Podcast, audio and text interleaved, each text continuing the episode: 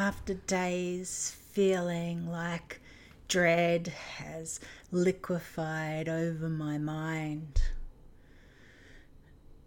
Days being drawn out minute by minute, trying to find the intention to be lifted. And the fog continued in my mind, and I was so exhausted and fatigued, and I just felt like I could not do anything. But then last night, a few people reached out to me in a cry of help of their own. I helped out of my heart and my love for them and in all that I wanted to do to reach out and and embrace them and care for them in their moment. I went to sleep and I woke up this morning inspired. I woke up in, with the cloud lifted from my brain like I can think again. I can I can I can actually articulate thoughts. I I I feel great.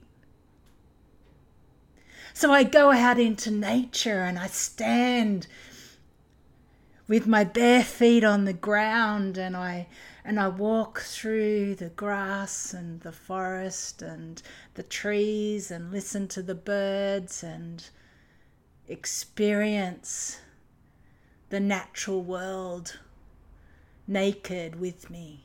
I, I, wasn't naked, only my feet. And I felt alive. It was so awesome.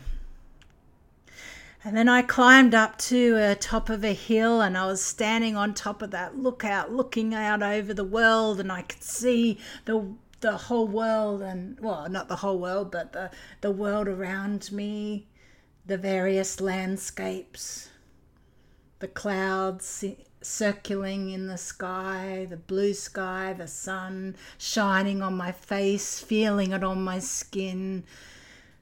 Oh, it was a beautiful moment. I was standing there in awe inspired by life, encouraged that my friends were doing better today, encouraged that I was doing better today.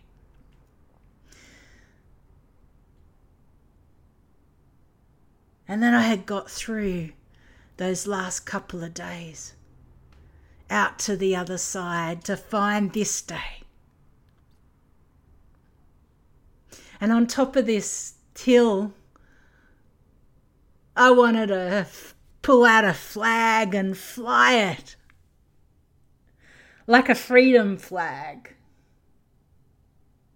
And, and just go, hey, let's be free together. Because moments like that are rare. But when you go and take that moment and be in it and experience it for what it is and enjoy it as the rare moment it is, and then say, Hey, I am standing on solid ground. I am amazing. I am feeling, I'm thinking, I'm alive. My head is, is alive. My thoughts and feelings are connected to the land, to the culture, to the people, to the animals to everything around. I am part of this universe. What an awe inspiring day. And may one